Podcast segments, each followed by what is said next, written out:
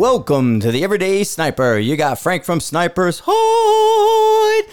And we have an interview for you today. Somebody popped into town and popped into the house. A little, not quite unexpected, but a little bit unexpected. So I want you all to welcome Joel Wise back to the podcast from the Precision Rifle Network. Hey, Joel, welcome to the podcast. Hey guys, how you doing? Thanks, Frank. Thanks for having me. Appreciate it. Yeah, welcome to the house, man. You stopped in and, and we're able to do it here on the computer and not have to like phone calls, remotes, and Yeah. all that other kind of crazy. This is great. I'm going to give everybody all the details they want about your personal life and your house. there you go. All the layout, Yeah, like yeah. what's in here, like how it looks. I'm going to give them all that because everybody wonders. I remember I decorated it all myself. Propaganda on the wall, like the furniture, all me. So make sure you give me props from for my um, home decorating. Well, it actually looks really good, and and he's got candles burning. It smells nice in here. I do. Yeah, I- you know what? I I'm a, I'm a little bit of a clean freak, man. I kind of like I'm always picking up uh, and I hate that, you know, that I came into the house and I didn't, you know, I'm just leasing the but it's got these off-white rugs which drive me crazy cuz how do you keep off-white clean when you go to the range? exactly. Never. You know, your, your wives know out there, all the women listening. I feel your pain trying to keep shit clean. And that's most of my day is running around cleaning up after myself because I'm the pig in the house. Men are pigs. yeah. So, um, there, so you were just down with my buddy Brian Whalen at the JP Ranch in Logan. So, Yeah. there, you doing a little bit of, um, I guess you were getting acclimatized to the out west competition style. Yeah, it was a um I, I can't remember the exact name, but it was basically a train up course to prepare you to do NRL hunter style matches and competition dynamics field matches. So the field matches out here. Yes. Yep. Yeah. And um I'm not a I mean I'm not a hundred percent up on the rules or the format for NRL Hunter, but I know for the CD matches, it's really simplistic. So one, there's next to no rules because the terrain and the way the match is run kind of limits you and is your rules. So what happens is you get a step off time you only see in the morning. So if you just showed up in the morning and you didn't do anything prior and said, "Hey, today's my day. I'm going to show up and do the match." You show up at a start time. So what they'll do at like the um, Logan that you're at, you meet in the parking lot, and they send you on like three cardinal directions. They um, you know, so they basically send you three different ways, three different teams, and somebody's probably in front of you. You go make about a mile walk, and then you come to your first uh, stage, and they're blind. So you would have saw where they had the blind stages, and then from there, your your RO, which is the team in front of you, calls you up. So as soon as they call you up, you you walk up, your your packs on, your uh, tripods in your hand, your rifle, and everything has to be off the ground. And they'll just say, "Hey, here you are. This stage is a one by, meaning there's one shooting position with six targets." Here's the pin, and the pin is what you stand over and have to touch. You have to be around the pin. And then from the pin in front of you, you have a left and right limit. The left and right limit tells you where to find the target, and you got to look for them. Then once you start finding them, you're if you're in a team match, the shooter starts uh, shooting, or the spotter starts shooting, and then the the precision rifle guy will come in after three are hit. But it's find it, range it, engage it, and you have to point it out to the RO because there's six targets out there, and the RO needs to know which one you're shooting. So there is a communication element to it. Now I know the hunter's very similar, and oh, uh, five minute part time. So you have a five, and and so the hunter similar, deploy on the clock, find the target, range the target, shoot the target, move on to next target. Yeah. Is pretty much it. Yeah, and I think the the main difference there, I don't know about the main difference because I haven't done either of these types of matches yet. Hence the course. I just wanted to you know acclimate myself to the type of course I'll I'll be uh, or the type of match I'll be shooting. uh, Brian was saying that um, you know the NRL Hunter gives you about four minutes, I think, for your par time, and if you you can take a shot at a target, and if you miss it, you get to then you know re-engage for Right. lesser points. Whereas the competition dynamics stuff is, you know, if you you got one shot, Yeah, hit or miss. The gasser gasser's the only guy who could shoot multiple. Mm. And then the question becomes because you have a guy usually with a gas gun. Um, if you're doing the team matches, the question becomes: Do you leave your bolt gunner enough time? Because I mean, you can dump mags as the gas gun guy to shoot your three targets, but then what happens when you give your guy one minute? right? And now he's got to shoot all six with one round, and you didn't give him enough time. So there, there, there's almost a self sort of um, a throttle in there, even working together. But absolutely, it's one shot, make it or break it, and that makes the people out here pretty good shooters. Yeah, absolutely. You know, I was I was surprised. Um, so Brian, after the first day, first day was kind of you know introductions and safety briefing, and let's go over to the square range and get zeroed up. Mm-hmm. Then we went over to the known distance range and and trued up data and things like that. Day two and three were all spent on you know quote unquote the rim. There, it's kind of the defining feature. Uh, It's like a canyon that runs down you know in between the or just down the middle of the property, I guess, for people who haven't been there. Um, and it, it's really kind of beautiful. But we spent both of the second days out there. Brian was just running us through various stages and then just coaching us, you know, after we came off the stage. And so I got my baseline set um, at a solid zero impacts on the very first stage that he put me on Nice. because I mean, I just I didn't know what I didn't know. You know, I- I've never done this kind of thing. I didn't know how to carry my gear up to the line or where to set it or you know, I didn't really understand how to properly glass and find targets and just Yeah, all the things, because you know. one they don't paint them. Uh, so basically, they're they're Austin Angus targets, AA targets, and they're a rebar frame. Then the rebar frame has a black, um, like a band, a strap on it, a rubber strap that's like a conveyor belt strap, but a black rubber one, and then the plate. And the plates are almost all diamonds. There's a couple rectangles that are small. Usually, if they're rectangle, they're tiny. Anything over six inches is usually a diamond and diamonds are tough. Well, they don't paint anything.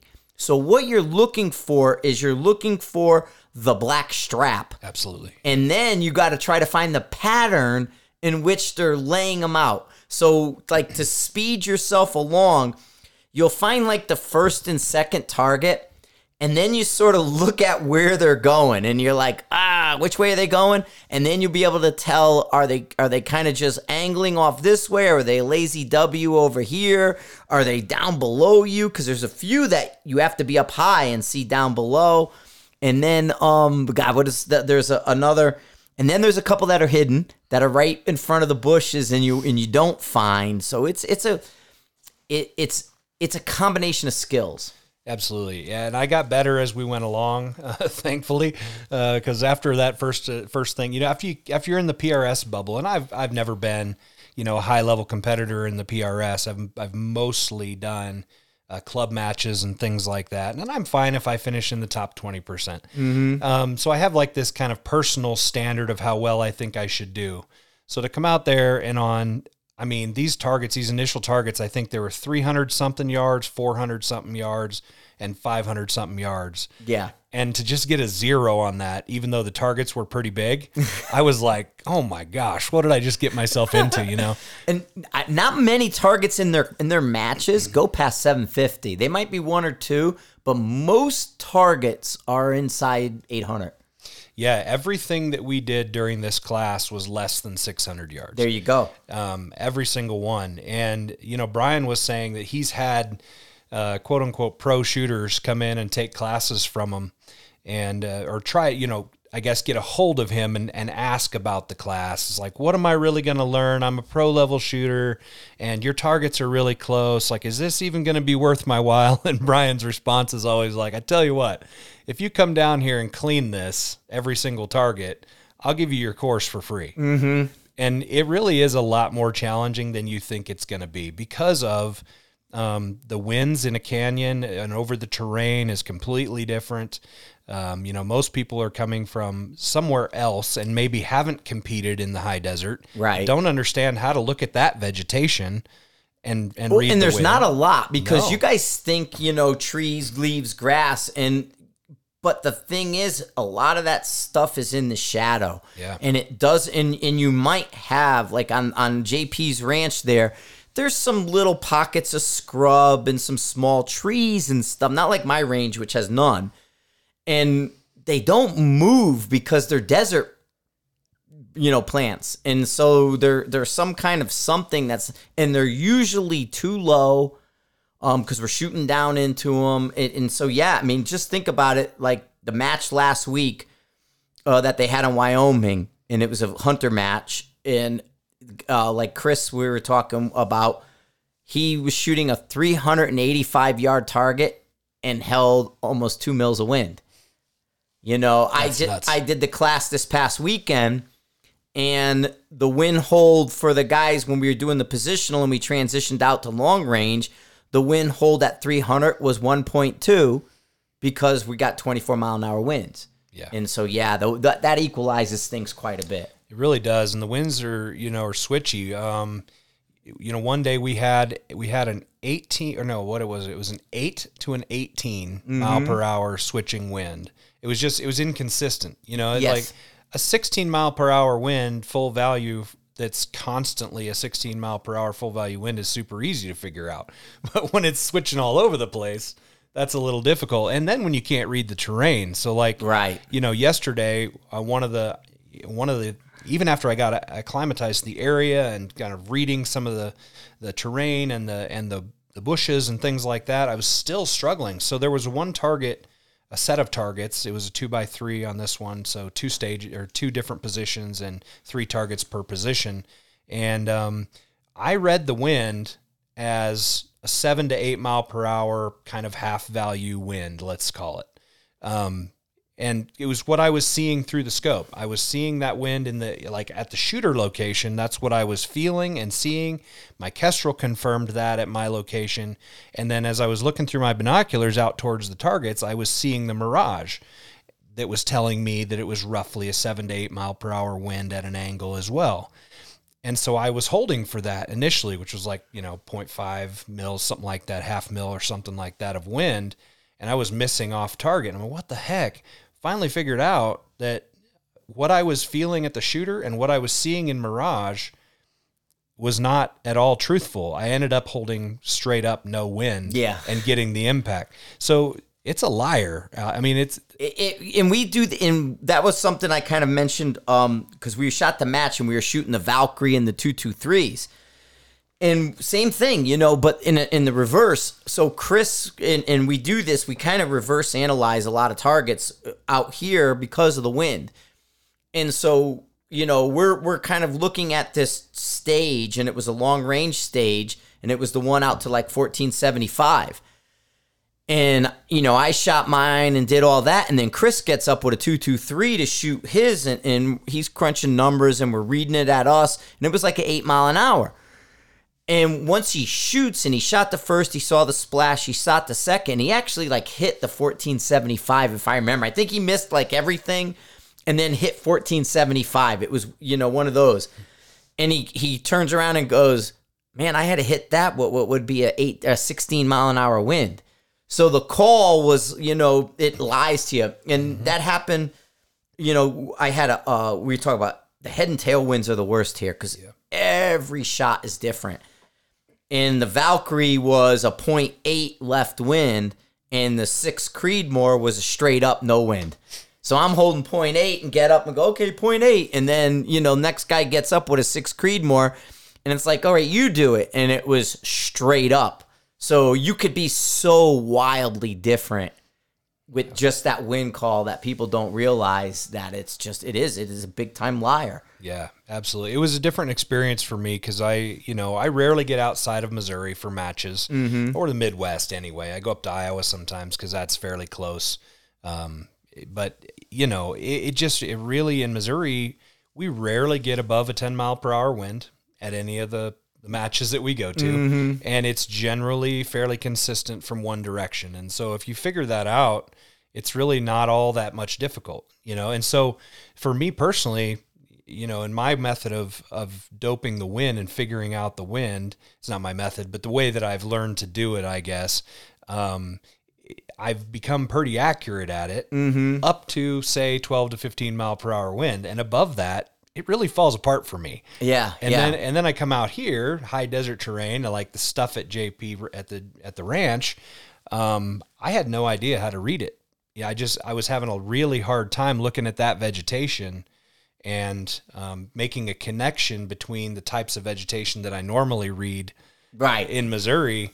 And um, yeah, it was a new experience for me. It really was in a good way. I mean, I learned a lot, and I think I've got some things to work on for sure. But No, that's I mean that's the whole thing is is as people start to creep out west a little bit. I mean you're you're seeing the the the, the venues and the terrain and people are like, "Oh, you know, they they're they're a little tired of the contrived. They're tired of doing the same thing over and over and over again." I mean, we get it. It, it, it, it, people are happy. They they got no drama doing that. I mean, if that's the match you have in your backyard, that's the match you're going to attend. You're going to have your friends there. You're going to enjoy it. But the shooting is really kind of like, eh, it's repetitive. Where you come out here and even if it's repetitive on paper, it's not because in the one, like Joel's saying, you got a wind look change. Two, you probably have a terrain change and it might be kind of cooler and it's like, oh shoot, this rock, it's not it's not flat ground with a prop on it. It's like, oh man, this hill's falling off and I can't get my foot to stay here and shoot, stuff keeps sliding and we, you know, I laid something down and it rolled off the other side because I don't I'm I'm I'm balancing on a point. You know, and and where can my tripod legs go? yeah, You, you know, one leg's out really far, one leg's in really tight, and then the other one's where it's supposed to be. And it's not intuitive's a word, but it's not something that lends itself to walking up and going, "Oh yeah, I'm just going to throw a game changer on it." Exactly. Well, Yeah. and that was the thing for me. Um, just the realization that the game changer, while I had, the, of course, I have the heavy one that I lugged around all weekend. I got the big old seven or eight pound, you know, mm-hmm. heavy medium game changer, which is my favorite barricade bag for PRS style competitions. And, you know, if I go to a club match or a PRS match or something like that, I'm probably going to use that bag on every single stage in one way, shape, or form. Right. I'm going to use that bag. Well, this class where I was shooting all these natural terrain type of stages, I only the entire weekend I only used that bag on one stage. Yeah. That It- and that tells you the difference between these types of matches. and did you find you were clipping in more or and not putting it back? Because there's that school of thought where speed wise, but it's also a gear management wise. Yes. So now if I have my tripod and I got my hands and I have to put the bag on and I might maybe it's a two by and you're gonna move locations. Well now it's rifle tripod bag. Where if you clip in, it's just rifle and tripod. You know, so you have to determine, well, am I just clipping in or am I doing something else? You know, what what becomes that case? And and it's weird, but Yeah, for me, uh, a major realization was how much I need to work on tripod. Um, you know, I shoot off tripod somewhat regularly, but it's all flat ground. You know, it's all flat, square range kind of stuff. Um, and what I found is, you know, what the what the game changer is to PRS matches, a good tripod is to a good field match yes, yeah. you know and that was a that was a big kind of eye opener for me and i spent quite a bit of time on some of these stages trying to to work a position build a good position to shoot them prone because it's it's possible to shoot some of them prone some of them you can't but a lot of them you can find a way to shoot it prone if you can build a proper position but like you mm-hmm. said you know like they're kind of jerks about it sometimes, like where they put the pin or the dot or whatever that you have to be within arm's reach of. Like they'll put it in such a way that like there's no way you can like crane your body and Yeah, eh, or go over the edge because Yeah. if they're back off the edge, like, you know, five, six feet, they can put a target down below your line of sight and then you have to stand up to see it. Yep. And that's usually, if it's not hidden in a bush, if you can't find a target at a CD match, look tight down low. And it'll be like 180, less than 200 yards away, and it's close to the wall. It's just people aren't thinking to stand up straight and look straight down yeah. and that's where it might be. I think there's two or three that way um, that are hidden. uh, pretty tight to the wall. And did you see any of the alien eggs, the rocks where the lava, like the old ancient kind of Yeah. that pours out, and there's these perfectly round rocks. Yeah, that was pretty neat. There were some really neat rock formations like that. I saw some of those, and then there were some other ones that had, that looked like um, they were kind of flat, like the alien rocks or whatever you want to call it. But then they had like these little, uh, I don't know, like bulbs, like these arms with round knobs coming out Yes. from the side of the rocks. It was like really weird. Like, yeah, there was like that- a city or something there, or I don't know what it was, but it there was something there, and, and it, it's probably volcanic because there is a volcano not far. But um, yeah, the lava formations created these really cool rocks, but I call them aliens and shit because there was an ancient civilization that was under that blue steel ranch over there. I, I, it doesn't surprise me in the, in the least. It was pretty cool. Yeah, yeah, there's cool rock formations and stuff. But I mean, there is I mean, you know, we talk about this stuff a lot, but there is sort of a mindset difference as you come out west and you're seeing what I perceive as bigger changes in format um more accommodating like as an example they're doing divisions for prizes you know? So where do you score? That's your prize table and that's a smart way of doing things and you know just the different things and and i know they're tracking scores and trends too and with not just the scores you're getting hit percentages you're getting a lot of um data that will allow you to look at your your your uh your I guess your standings is the word I'm struggling for. But you can look at your standings through like the YCO people and be able to say, oh, okay, I shot this match, this match, and this match in the YCO region. And, you know, my percentage is here and I'm doing this and doing that. And it's not just, you know, well, I came in 13th. It's, well, I came in 13th and there's all this other data where I stand with everybody around me. And that's good that they're providing a little extra. So, Yeah, if I if I came away with uh, with just a couple of of real nuggets, like really good pieces of, of information from this class, and there was a bunch, and we just don't have time. Well, to I, mean, I was gonna say, did you have Reinhardt there with you? no, he wasn't there. I, Oh, bummer, man. Yeah. I actually called him ahead of time. I was like, "Hey, man, are you going to be helping out with this class?" And he's like, "No." So uh, yeah, I was a bummer. I didn't get to hang out with Andy. Uh, but um, so I think the two things would be just gear management, Mm-hmm. like what gear I actually needed, because I took like everything because I didn't know what I would need as you would. you know and at the end of the at the end of the day what i kind of realized is i really could do this with a laser like binoculars with a laser rangefinder built in which if you want to cover it i actually have had this sig 10ks that i've been using for about three weeks now Yeah, we could jump. We got plenty of time for that. And I took them out to Blue Steel, and so I've got some thoughts on those.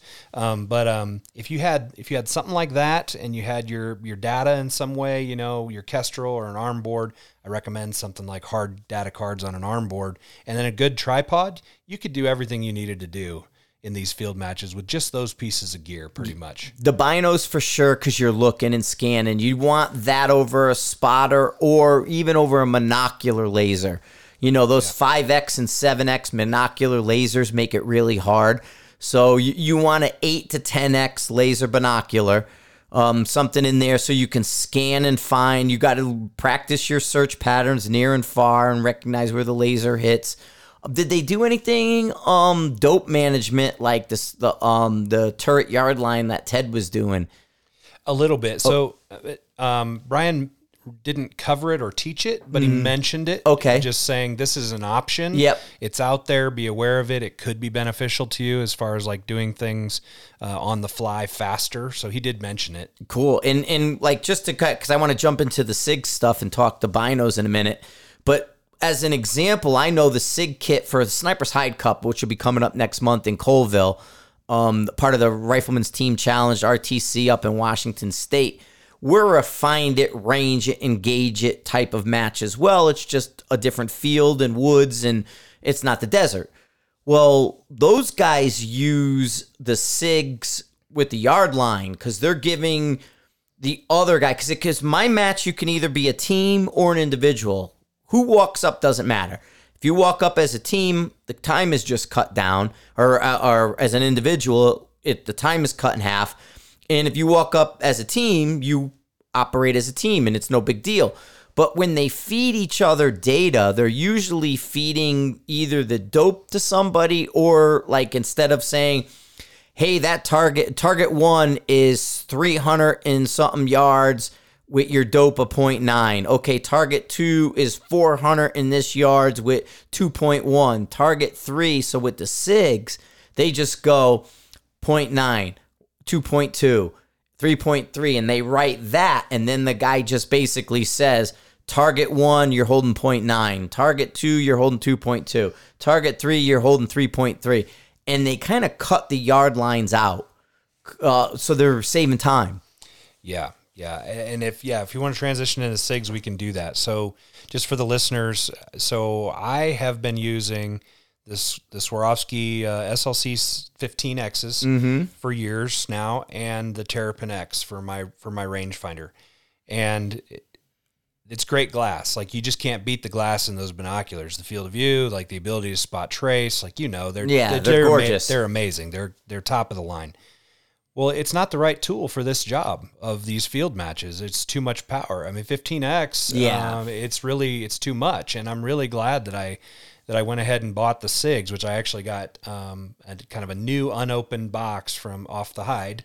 There was a guy selling a, a brand new pair, and so I bought those um, about three weeks ago, I guess, and I've been playing around with them.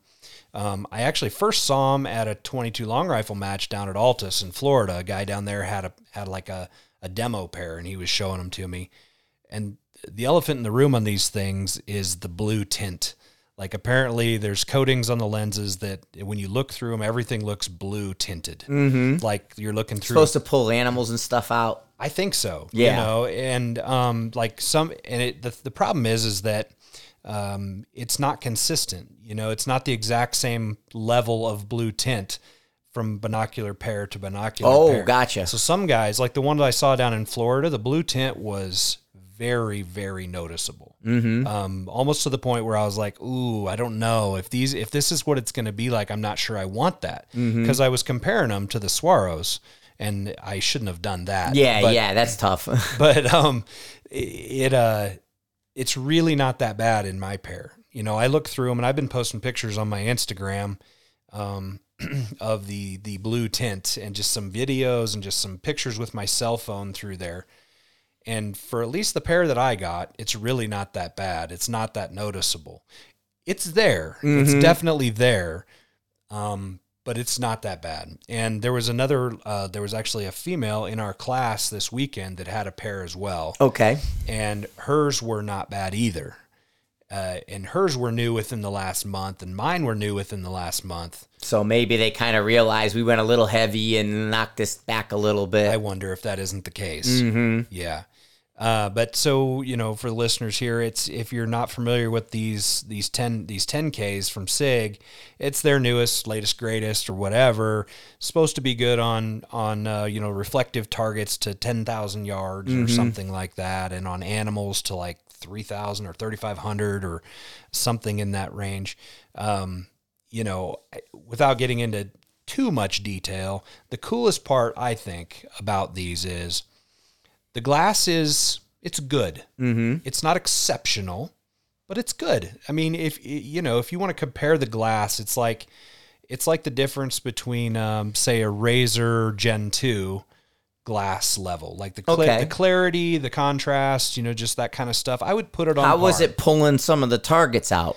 I thought pretty well. Okay, there you Yeah, go. And you I- were able to get a laser on them. And Yep. Yeah. The laser is extremely like mine was pinpoint accurate. did they change the reticle at all, or is it still sort of the bigger circle? You've got the choice. Oh, nice. Yeah, so it's got a square, it's got a circle, it's got an X, and one other one that I'm. Oh, so that that's money right there. So that changed that whole dynamic. yeah, and mine is point of aim, point of impact. You know, on some of these laser, You gotta find it. It's you got to find out where the beam is actually going.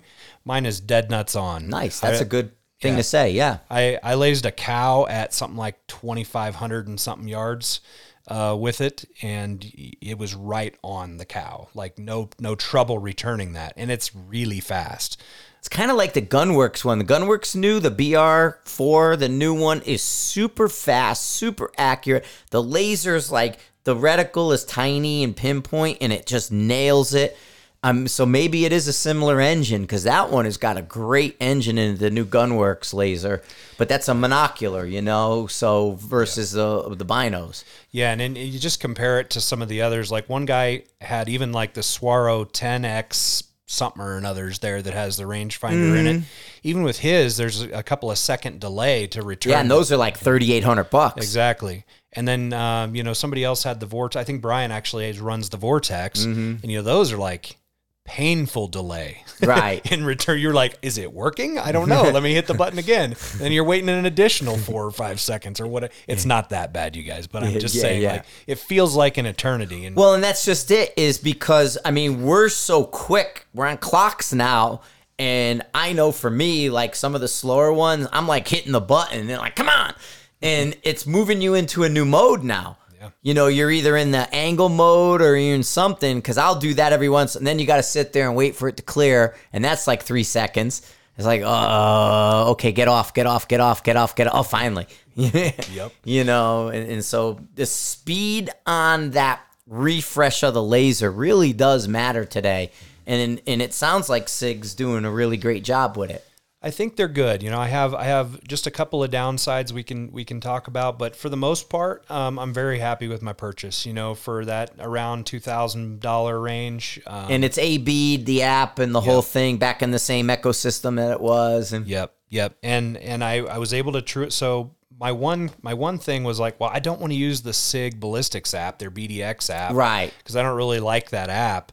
Um, but it turned out that you know all my inputs, I could I could build a custom profile in there, Mm-hmm. and as long as all those numbers matched up, it actually lined up perfectly. Not like a tenth off here or there. Like it lined up dead nuts with my Kestrel. there you go. And so, yeah, it was really good. And then after truing, um, we trued at a thousand yards, which was another eye opener to me. I guess I don't want to get back on that rabbit trail, but uh, we didn't true up going one, two, three, four, five on out uh, at Brian's class. We actually, after zeroing, we went straight to a truing bar at a thousand yards. And, he just ran it that Just- way. and And, trued the BC off of that thousand yard group that we that we put out there, and it was perfect the rest of the time. yeah, I'm I'm a big fan of doing the BC too. Just doing the muzzle velocity or that to me is not enough. I mean, once you kind of get that BC tweaked for yours, it's money. And we do eight to a thousand as well. Or a lot of times, what I'll do is because what I notice on my range is you know everything moves pretty orderly to a thousand, and then when we go to that eleven twenty five, things jump outside the average. And so I'll hit that 1125 just to kind of tweak it a little bit, and it seems to kind of clean it up nice.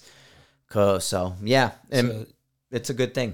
Yeah, and so the SIGs were able, you know, I was able to just, you know, build a new profile and Bluetooth that over to the to the binoculars, and it lined up great the rest of the weekend for me. So I was really pleased with all of that. I think I think they're really good. I think the price is good for what they are. I think the glass is good. It's like it's not exceptional glass like the Swaros, but they're really pretty good. And the laser's super fast, and the connectivity is a, is a plus for me. I like technology, and so it's a plus for me. Um, but the the downsides of the technology, any technology, is it's great when it works, right? Right, right. Well, so at some point during the weekend, I just happened to I hadn't changed anything. I hadn't synced up with my phone. My Bluetooth was actually off on my phone. Um, and all of a sudden, the binos reverted back to the default profile, ballistic profile, which Oh, is the, weird. which is like a 308 175 grain Yeah, whatever yeah, that's weird. the thing is, is I had deleted that profile completely off the binos. I only had a six millimeter profile Huh. in the binos, but I was ranging and I'm like, what the heck? My data Did your just phone do like an update and then the new update connect? It, it seems so weird. yeah, it didn't connect. I checked. Uh, Brian, that was what Brian said. He's like, dude, your phone had to have connected and sent the profile or done something. And I checked and I was like, no, the app's not open. I didn't even have Bluetooth on. You almost wonder if maybe like the battery did a jump inside and then it kind of almost reset it to like default and it's built into the BIOS to kind of Maybe, but then you would think that the ballistic profile would, would be dead. Yours would, be gone. Yeah, it would be back available. In the 308, I went back through the, the ballistic profiles and it still wasn't even there. but at the bottom of the readout, once you were hitting the range, it said 308, 175 grain. Weird. So just all of a sudden, I was it was calling for like four or five tenths more um, you know, glitchy software stuff, man. Yeah. And these are those things, you know what I mean? We get so anal, we get so crazy, and it's like, because this, it'll happen to us, something really friggin' uncharacteristic, and it's like, where did this come from? And then we spend like three days trying to figure it out, and then find out it's like nothing, and uh, we're done, and who knows, and yeah, that's just, I mean, managing your equipment, having presence of mind to know it, to know that's wrong. I can't shoot. I, that happened to me. You know, like I, I talked about this before when the um Terrapin came out and it had that bug in there with the uh, incline. So I ran up to the stage. I hit the uh, I hit the target with my laser, and when I grabbed the Kestrel and looked at it, it was a 400 and change target, and it said 0.07. And I'm like, there's no way a 0.07. So flipped the Kestrel behind me, pulled my armbar up, grabbed the number off my armbar, went on with it. But what it did is there was like a glitch. If if it didn't sort of complete the handoff, it put a negative 65 degree angle in your Kestrel. Now they fixed that bug. It happened, but it was basically the the laser didn't hand off to the Kestrel completely, and when it left hanging, it was negative 65. that's crazy. Yeah. So how do you know that? You know, it's nuts. Yeah, you can't figure that out. That's crazy stuff. No, but it was a good class. You know, I, I, I really feel like I, I took away some good nuggets of information, stuff that I'll be practicing. But I tell you what, I'm really tempted to to attempt these matches and only shoot off the tripod. Just as I think through like the speed and efficiency of moving to these different positions and how much time it takes to to like think that you can shoot prone mm-hmm. and get down in a prone position and fart around with adjusting your bipod and doing all the things only to realize you can't get that to work Right. and have to switch to something else meanwhile you've already spent a minute trying to figure that out well if you would have just ran it kneeling off your tripod I was in the just gonna first say, place, kneeling, you don't even have to open it in that case. If you can see the target from kneeling, because then you don't even have to open it. And like for me, my tripod closed is like perfect for me in a sitting or kneeling. And so if you can set that up where your tripod's right in the kneeling, and then just you know you throw your binos up there and find your target, then throw your rifle up and nail it. You got nothing else to manage really. Yeah. Yeah. So I, yeah, I'm to, I guess, bottom line, I am definitely to start practicing more tripod work. Yeah, yeah. Um, it, it, it has been a tool that I have used to shoot off of, let's say 25% of the time. And I need to change that to 90 plus percent of the time I'm shooting off of a tripod. About 75 is a good. That's where I'm at. I mean, I find uh, you know when I'm I'm being lazy now or something where I'll go to the tripod and I can do a lot right off the tripod. And the other thing, uh, you know, where a lot of us are talking about with the tripods out here is we're balancing our zero now with it, where we're shooting prone and we're shooting a group, and then we're shooting standing and we're shooting a group, and you might throw a, a round or two in the kneeling, but you do that prone, you do this standing, you see if there's any variation in that particular rifle system. And for me, there is. Not everybody has as much as I do, but I notice a variation. So I can go click up or down and get it in the middle and then do all my positions with it. And my, zero is only slightly off, you know? Nice. Yeah. and, and that, that like when you do the craft challenge i know you're going to see chris and stuff um, if you do the craft challenge it tends to center you up better because the craft drill is done across all those positions so you'll see shifts in your zero if you don't balance your zero ahead of time and, and kind of put, nudge it in the middle Yeah, yeah, that was one thing that Brian kind of, you know, harped on too is just like he he's like if you why are you trying like if you go out and shoot off of your tripod and you consistently hit let's say, you know, 0.2 or 0.3 or 0.4 higher than what you do when you're laying prone at the at a at a given distance. He's like a lot of people that he's been hearing about are just like going, well, I just always shoot 0.4 high on a tripod, so I'm just going to figure that into my dope. And he's mm-hmm. he's like, no, like unscrew yourself and and figure out what the problem is fundamentally, Right. And so that you can shoot the same from the ground as you can from your tripod. And, and it usually is a small nudge and it's you know and it goes and and did he also talk about like out here we see it a lot more of us tend to run our scopes higher No, he didn't really talk about that. that we we kind of run our scopes higher because it keeps our head in a, in a similar position, especially with the tripod. We're not kind of playing with our chin, you know, moving where our chin falls um, by popping the scope up, you know, an extra half an inch over our over our barrels versus guys who are down at that eighth or quarter, and you know we're up half or more. And, and it helps us just balance our head a little, not balance, but keep our head straight and then stay on the tripod you know so uh, that is one of the things. I know andy mentions talks about that on facebook uh, reinhardt.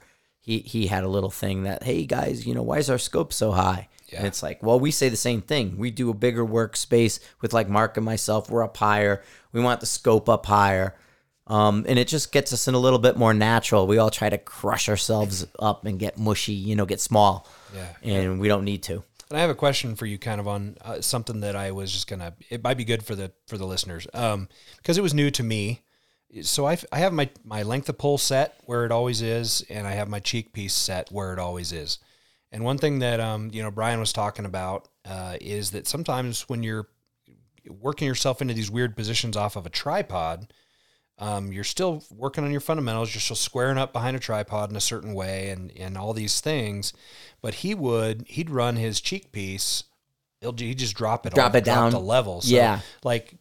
What do you think about that? Like fundamentally, because our cheek all of a sudden isn't Peop- touching it. No, it's people are dropping it and doing that, and and where the only place like I find where I drop the cheek and it really hurt or helps for people, like the the one thing where I'm like, hey man, if you need to do this, like one of the first things you should do is drop the cheek is when you switch to a lefty or support side. So for guys who, if you have a cheek there and you're going to go from a right-handed shot to a left-handed shot, and you have guys that can't get the eye relief, they can't find it. They're like, "Fuck, I can't get my eye behind it." If you drop that cheek, usually you can get right in and find it really quick. Now there are, like I said, I run my scopes higher, so I don't think I need to drop the cheek that way on my regular side, and I can't think of any situation where I have. But definitely, I've had people drop the cheek going support side. So right on. Okay. that's that's more so where I would be. But I mean, if you find something's in the way and you can't get it, you absolutely can move it out of the way. I mean that that is one of those things we are seeing. And if you pull the parallax out of the scope, you should be pretty good. You know, as long as you make sure you're parallax free. The offset you're talking about moving your cheek and not having cheek weld is if that parallax is off and then you do that, then you're probably going to shift the shot. That makes a lot of sense. Yeah. Yeah. Yeah. That makes a lot of sense. Another thing, uh, just kind of that I popped into my head and back to the SIGs just briefly that I, I wanted to mention. You know, I heard Chris Way mention it in one of his podcasts was just that, you know, a way to, to talk people onto target was by taking a compass bearing, you know, and saying, hey, this target is actually at 225 degrees at 500 yards out there. Yeah, absolutely. And we used a reference point. Like the last CD match I shot, I shot with Adam Burt from JP. Adam's the office manager. He doesn't come out and shoot that very often. And every time I see Adam, like socially, I'm in Minnesota doing a clash, we go out, he's dressed in nice clothes. You know, so Adam's not like a guy on the street shooting. So for what he and I did is when we came up to the stage, we found something prominent in the middle we always can move back to. So if there was a, mound, if there was a cluster of trees, or if there was, and there's a bunch of like really hard to explain on the podcast without standing there. But when you're out there and you're in sort of that view, there's almost something in your field of view that's prominent, like that mound in the middle. And then that way there, it's like, okay, from that mound, two fingers left, down four o'clock, or, you know, be seven o'clock. So two fingers left, seven o'clock. So you have that mound, you put two fingers out, you come left from seven o'clock. And then if you get confused, back to the mound. Yeah, that's a good way to go. Um, the SIGs have a compass in them. Then you t- absolutely can give people a azimuth. And so, you know, the the woman in the class, like I said, that had the the pair of SIGs as well, she was very new. Uh, she had she had just previously, I think, actually, Brian was there for a PR one class, a PR two class, and then the class that I took. So he was out there for like seven to ten days, And this woman took all three classes back to back to back. And she was a brand new shooter, but she had these SIG binos and she was having trouble in our class spotting targets and getting on target. She, mm-hmm. she would sometimes find them with her binocular, but then couldn't find them with her Rifle rifle scope when she transitioned. or back and forth. And so I, I remembered what Chris said about the, you know, just taking an azimuth or a bearing basically. And so I started just using that with her and be like, hey, you know, I'm seeing these targets at 340 degrees. Look, turn your SIGs to 340 degrees and And then point the rifle at it, right? point the rifle at it, you know. And so it was really a, a helpful feature, but also a really good way to talk people on target.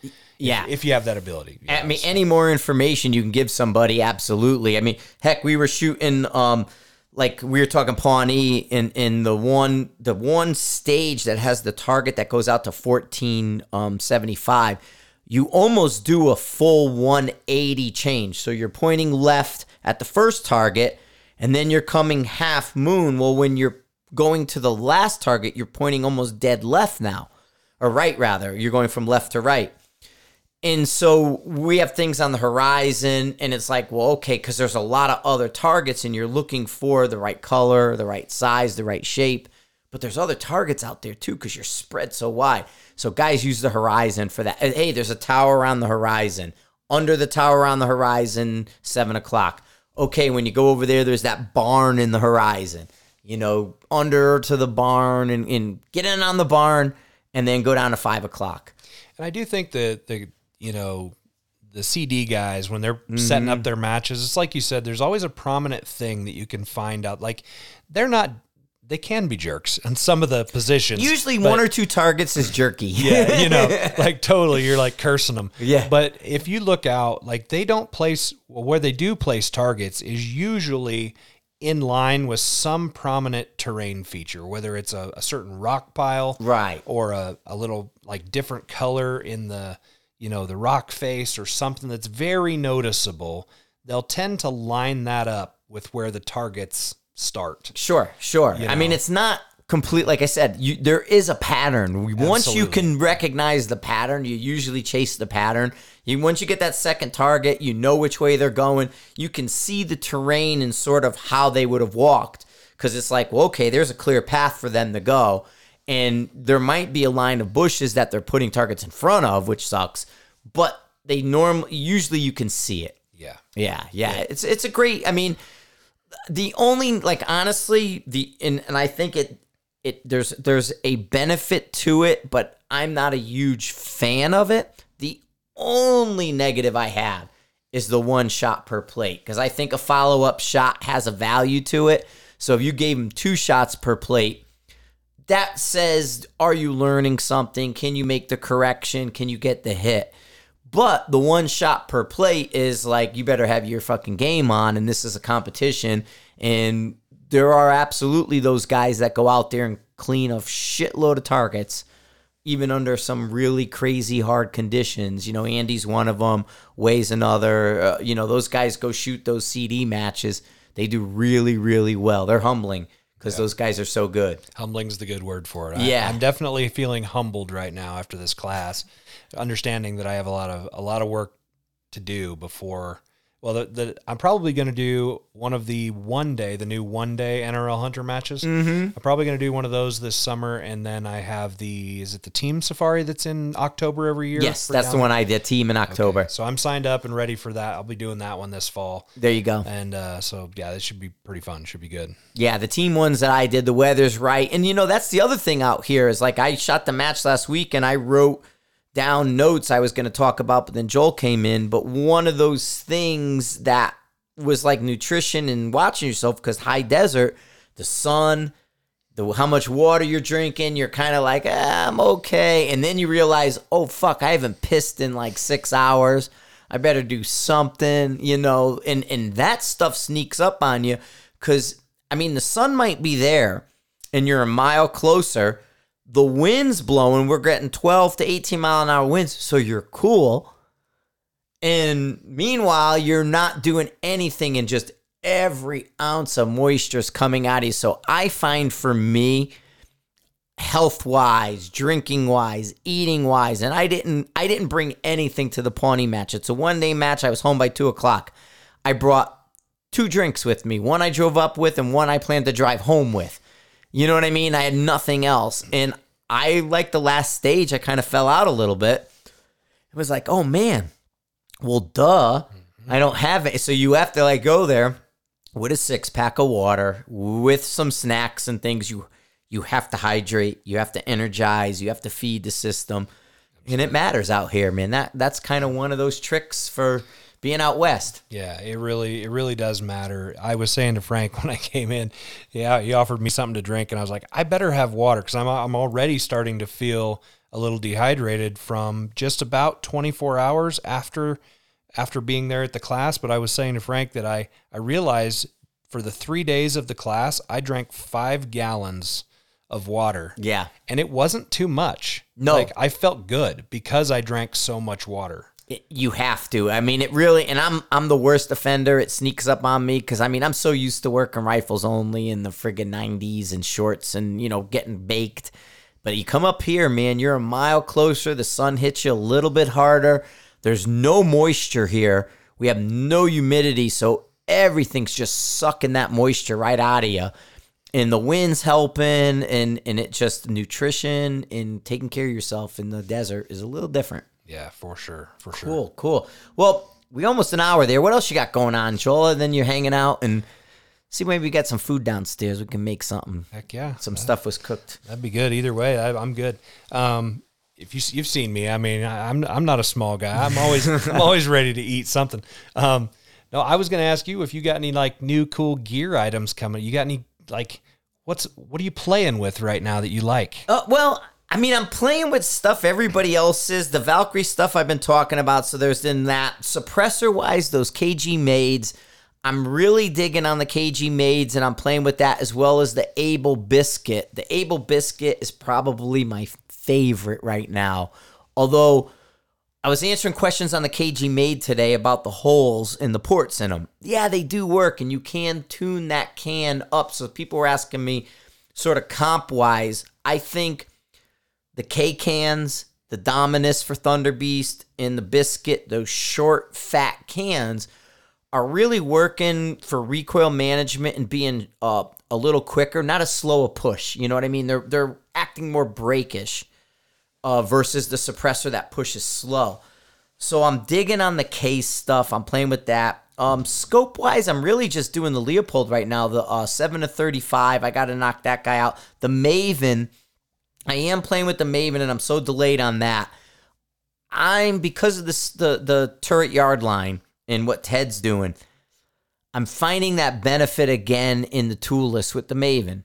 You know, like the toolless is I can give or take. I'm I'm fine with a toolless, but I'm really not doing anything on the fly that much that I need a toolless. I can always, I mean, I almost always have an Allen somewhere. I got to fix it stick kit. I usually have a Nightforce or Vortex tool in there, and it's available. But then I'm kind of doing this, this you know, dial up your 2.5. Now you can hold or dial and resetting your zero. And so it's like I'm resetting the zero, I'm shooting it and doing the yard lines, and then I'm resetting the zero back, and it's easy. You know what I mean? So it's not like one of those things where I'll do it later. But other than that, I mean, I'm not. I'm. I. I am. We are working on something on the training side with Chris Way, so I'm not in a product mode right now. I'm in a. How are we going to help a shooter? And and Chris and I have this thing. It's going to be like Riflecraft USA. It's going to be for him. I'm coming to that. Oh yeah, the, yeah, so you know about so you've so we have this Riflecraft USA. If you've heard Chris talking about, he didn't mention me, but I'm helping him with it, and we're gonna do it on my range. Basically, it's like taking a test. You're gonna go out and you're gonna take a test, and we're gonna grade your test, and then you're gonna have data that goes along with it, and it's a skills assessment. It's like a universal skills assessment. And so that's kind of where my head has been. And I'm putting pen to paper and crunching numbers and looking at what metrics we're looking at, how I'm looking at. So I've kind of, other than the ones that are lingering, I'm backing on product. I'm backed away from product. Um, and I'm doing more of this. How do I make products for the training side? You know, like great example is CR2 guys. I just mailed them, you know, refills on my um, fundamental eval sheet. You know, so we got guys using the fundamental eval sheet so they can look at a student and hit the checklist and give them a prescription. We got the weaponized math. Well, how are we using weaponized math? And that's been flushed out. It's pretty straightforward. Now we're just sort of playing with the worksheets a little bit so they flow and people understand it. And that's coming out really well. Then Ted with the turret line. That guy, man. Ted is amazing, man. And, and I told Ted, I said, dude, we got to do a booklet. We need a booklet. We need like a you know 12 page booklet that has all this stuff, that has all the worksheets. And so I'm kind of looking at that booklet. And so a lot of what I'm doing right now for me, it's it's it's looking at how we're teaching, looking at how people are learning, looking at where the disconnects are in execution and understanding, and then trying to create a product for that is kind of where my head's been. Yeah, I'm really looking forward to that that type of class. I mean, people listening in out there, be honest with yourselves. Like, do you really know how good of a shooter you are? Like, so I started doing Chris Way's, you know, craft data targets not that long ago. I actually held off for a couple of years now mm-hmm. out of fear. Yeah. I'm, I'm going to be honest. I, I was afraid to do it because I'm like, no, I don't want to find out that I'm like a four MOA shooter, you know? But at some point I was like, okay, I need to swallow my pride and figure out like actually how good of a shooter I am in different positions. So, so I started doing that and just really paying attention to what, you know, what that, that data can reveal to you about, you know who you are as a shooter and your fundamentals and all those kinds of things um, and so when then this thing this partnership between you and him came up to do this you know this yeah, the USA. this yeah. USA thing um man I'm all over it because I, just think there's no I want that information Yeah. you know, I want that data I want somebody like you guys with your experience to look at me and evaluate me um, fairly and say, look, this is this is who you are as a shooter, Joel. Like Right. now, take this information and become better and do whatever. Well, know, and so- it's hard to talk about in a way because we are crunching so many numbers and we're looking at trend patterns and we're just gathering data. And it's really kind of like we're doing this and trying something, and then we're taking this and trying a little different. And oh, wait a minute, I saw a variation here. We have to think about this variation when now we have 10 people on a line and we're testing them. Okay, how will this variation affect? Where is the variations? You know, even on the wind side, what you're talking about, we're looking at where the wind changes for the calibers. So, you know, our drop has a pattern, the wind drift has a pattern, but then at some point, our bullet slows down and the pattern changes. But then you pick up a new pattern, doesn't disappear, and it doesn't go completely away. The pattern just changes. And I'm being cagey a little bit. And I've mentioned this with the Valkyrie. I've said, you know, the Valkyrie's a fucking laser beam here. Then it turns into a medium 6.5 Creed here. Then it turns into a really bad 308 with a 168 here. You know what I mean? So by visualizing things this way, we're we're putting values to it and we're putting locations to it and it's going to allow us to feed someone quicker you know what i mean like you only can fire hose people so much however if i can split that fire hose up into spoonfuls now you can digest it better because i'm not just turning the fire hose on and blasting you in the face with it I'm going to take a big old tablespoon and I'm going to scoop, I'm going to shove it in your mouth, and I'm going to pull it out. You're going to digest it as I'm going back in for another scoop. And that little bit is a, different from a fire hose because now you can breathe. Yep.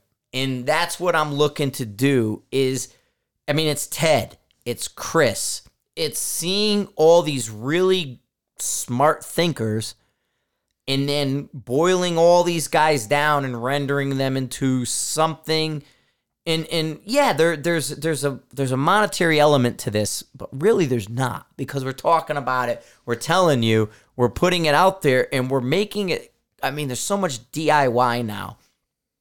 Everybody's out doing their own thing. Yeah. they got cameras on their phone they can film themselves. They did this they got access to videos they can go and train they can film themselves and then watch themselves compared to i mean what I like about, I mean, what I kind of like about it and the way that I thought about it for this class and reasoned it, it was like, if you're a hunter, if you're a big game hunter, and you've been waiting years for an elk tag in a certain zone, let's say, mm-hmm. and all of a sudden you draw an elk tag and it's the hunt of a lifetime or whatever it is, and you're fairly certain that it's going to be a longer distance shot, and you're unsure in any way whatsoever whether you can make that shot or not, right and you're paying like let's say five to ten grand for a guided hunt well the thousand dollars or whatever it is for this usa is nothing is nothing to, Right. to guarantee that you know your capability is 90 to 100% success rate inside of 600 yards like if you have that information now about Mm-hmm. yourself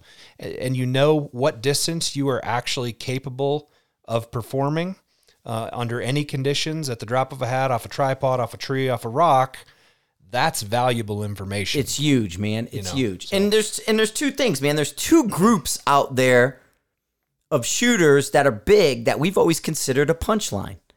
Hunters and cops. Right? You know what I mean? And sorry guys, I mean we need to say it, but you guys are punchlines. and if we can get the hunter class to kind of see these things into absorb them quicker, that's that much better on the like exactly like Joel said. You're spending 20 grand for a hunt, 10 grand for a hunt, whatever your number is, you don't want to screw it up. And maybe that 450 yard target is the better shot, the bigger trophy than the 150 yard target. And if you have that confidence and that ability to do the 450 yard shot on command, your hunt now has, you know, your options are, uh, uh, av- it's not availability, but you know what I mean. You're, you're, you're, you're, ah, whatever the word I'm looking for is huge. You know what I mean? Your probabilities increase. I think that's what I'm looking to say. Your probabilities, if if if you know, I mean, think of everybody out there hunting style. They're the 70 to 150 yard guy shooting a deer. Okay, and they miss and they do this and they friggin' wound them and they got to chase them and all these things. Yep. Well, if you're, you know, if you know your max effective 600, you've just increased your probability of a great hunt, you know, 60 times. There's only like 3,000 hardcore PRSE type people. Maybe. You got about 3,000 people out there doing that. You got about 30 million hunters. Mm-hmm. You know what I mean? And so it, it, it's how you translate these things. These numbers are not what people think. You know, there's only like 360 something people who shot the three required matches to score in a PRS event in a year. Only 300 people did that, three minimum, right? But there's a ton of hunters. There's a ton of these guys going out doing that. And so it's how we present information. It's that constantly, oh, it's voodoo of it. How do how do you shoot in the wind? Grab a case of ammo and go shoot in the wind. Guess what? You ain't gonna do shit but waste your case of ammo. But if I give you a map and a compass and tell you, here's a box of ammo, use this map and compass, that box of ammo is much more valuable now. Yep. And that's what we're looking to do is we're creating these shortcuts for people. We're creating and it's not rules of thumb. We're just playing with the math and we're looking at trends and patterns. I like that. And you guys are you guys are breaking it down kind of Barney style for those of us who are not very smart, who are not Teds of the world. Yeah. Because I'm not a Ted. I'm not a Ted. That guy needs to dumb things down for those of those regular folks like us. Um, but yeah, I think there's a lot of pride out there. Like people people aren't wanting to admit like they go to these competitions and they can smack steel out to a thousand yards in a competition and they think that that translates to a hunting scenario off a tripod in the snow at dusk with a 20 mile per hour wind Right. and it just simply doesn't like Yeah. you're clear you're just not that good of a shooter and what's it worth to you to find out how good you really are and I, I asked that question. I had a class last weekend when Mark was here, and you know we had 24 mile an hour winds, and everybody shot, everybody got hits. And I said to the class when it was over, I said, "Let me ask you a question. How many of you would have driven to the range or got up that morning and saw 24 mile an hour winds? What would you have done?" And everybody said, "Go home." Now they got hits. Now they understand the math. Now they were able to shoot a target. So if you go on your hunt of a lifetime, skunk, skunk, skunk, skunk, oh, I got one more day on my tag. Oh, wait, there's an 18 mile an hour wind and there's my elk. If you have that confidence, you're going to get that shot. And we're giving you tools where you don't have to go into your phone. You don't have to, it should be off the top of your head. Wait a minute. That's a 600 yard shot. That's in my third bracket with this gun. It's a six mile an hour gun. Okay, what is this? All right, I'm going to hold that 1.8. Boom, there I go. You know what I mean? So, whatever that case is, you know, 0.6 times three, and that's your hold, and there you go. You could do that in your head. Yep. You know, that kind of stuff. And and so I mean that's what I said to the, the shooters at the class. All right, we're transitioning. We got 24 mile an hour wind. You got a six mile an hour gun. That's in your fourth bracket. What's four times 0.3? 1.2. There's your hold. Hit. And they're hitting a six inch plate in a 24 mile an hour wind. Boom. Yep. Simple. Yeah. And it works. Yeah, and that's what we're doing. We're just looking to do that and and give you a roadmap. We're trying to build you a map. And you know, It's valuable, and I dig it for sure. cool, man. Yeah, that's all I got. Seth, so you got you got nothing else happening? Where you, where you off to next? Uh, well, I, it sounds like maybe going to get together with Chris Way tomorrow. And what I really would like to do is do some videos for that guy. Yeah. He he doesn't he had self-admittedly he doesn't like doing video at all.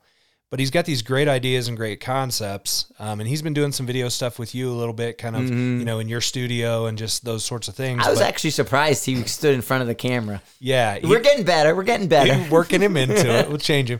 But so I really, if it works out to shoot with him tomorrow, I want him to just walk me through his craft data drill um, and coach me as we go. And I'm going to put it on video so people can see like this is how you do the craft data drill on paper, and this is how Joel did it. And I'm putting myself on the line because I have no idea how I'm going to shoot it.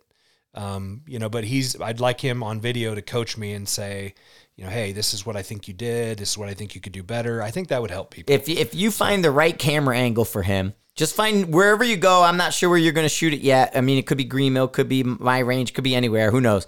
But if you find the right camera angle, just set the camera up and hit record. He does that all the time, so he's used to it.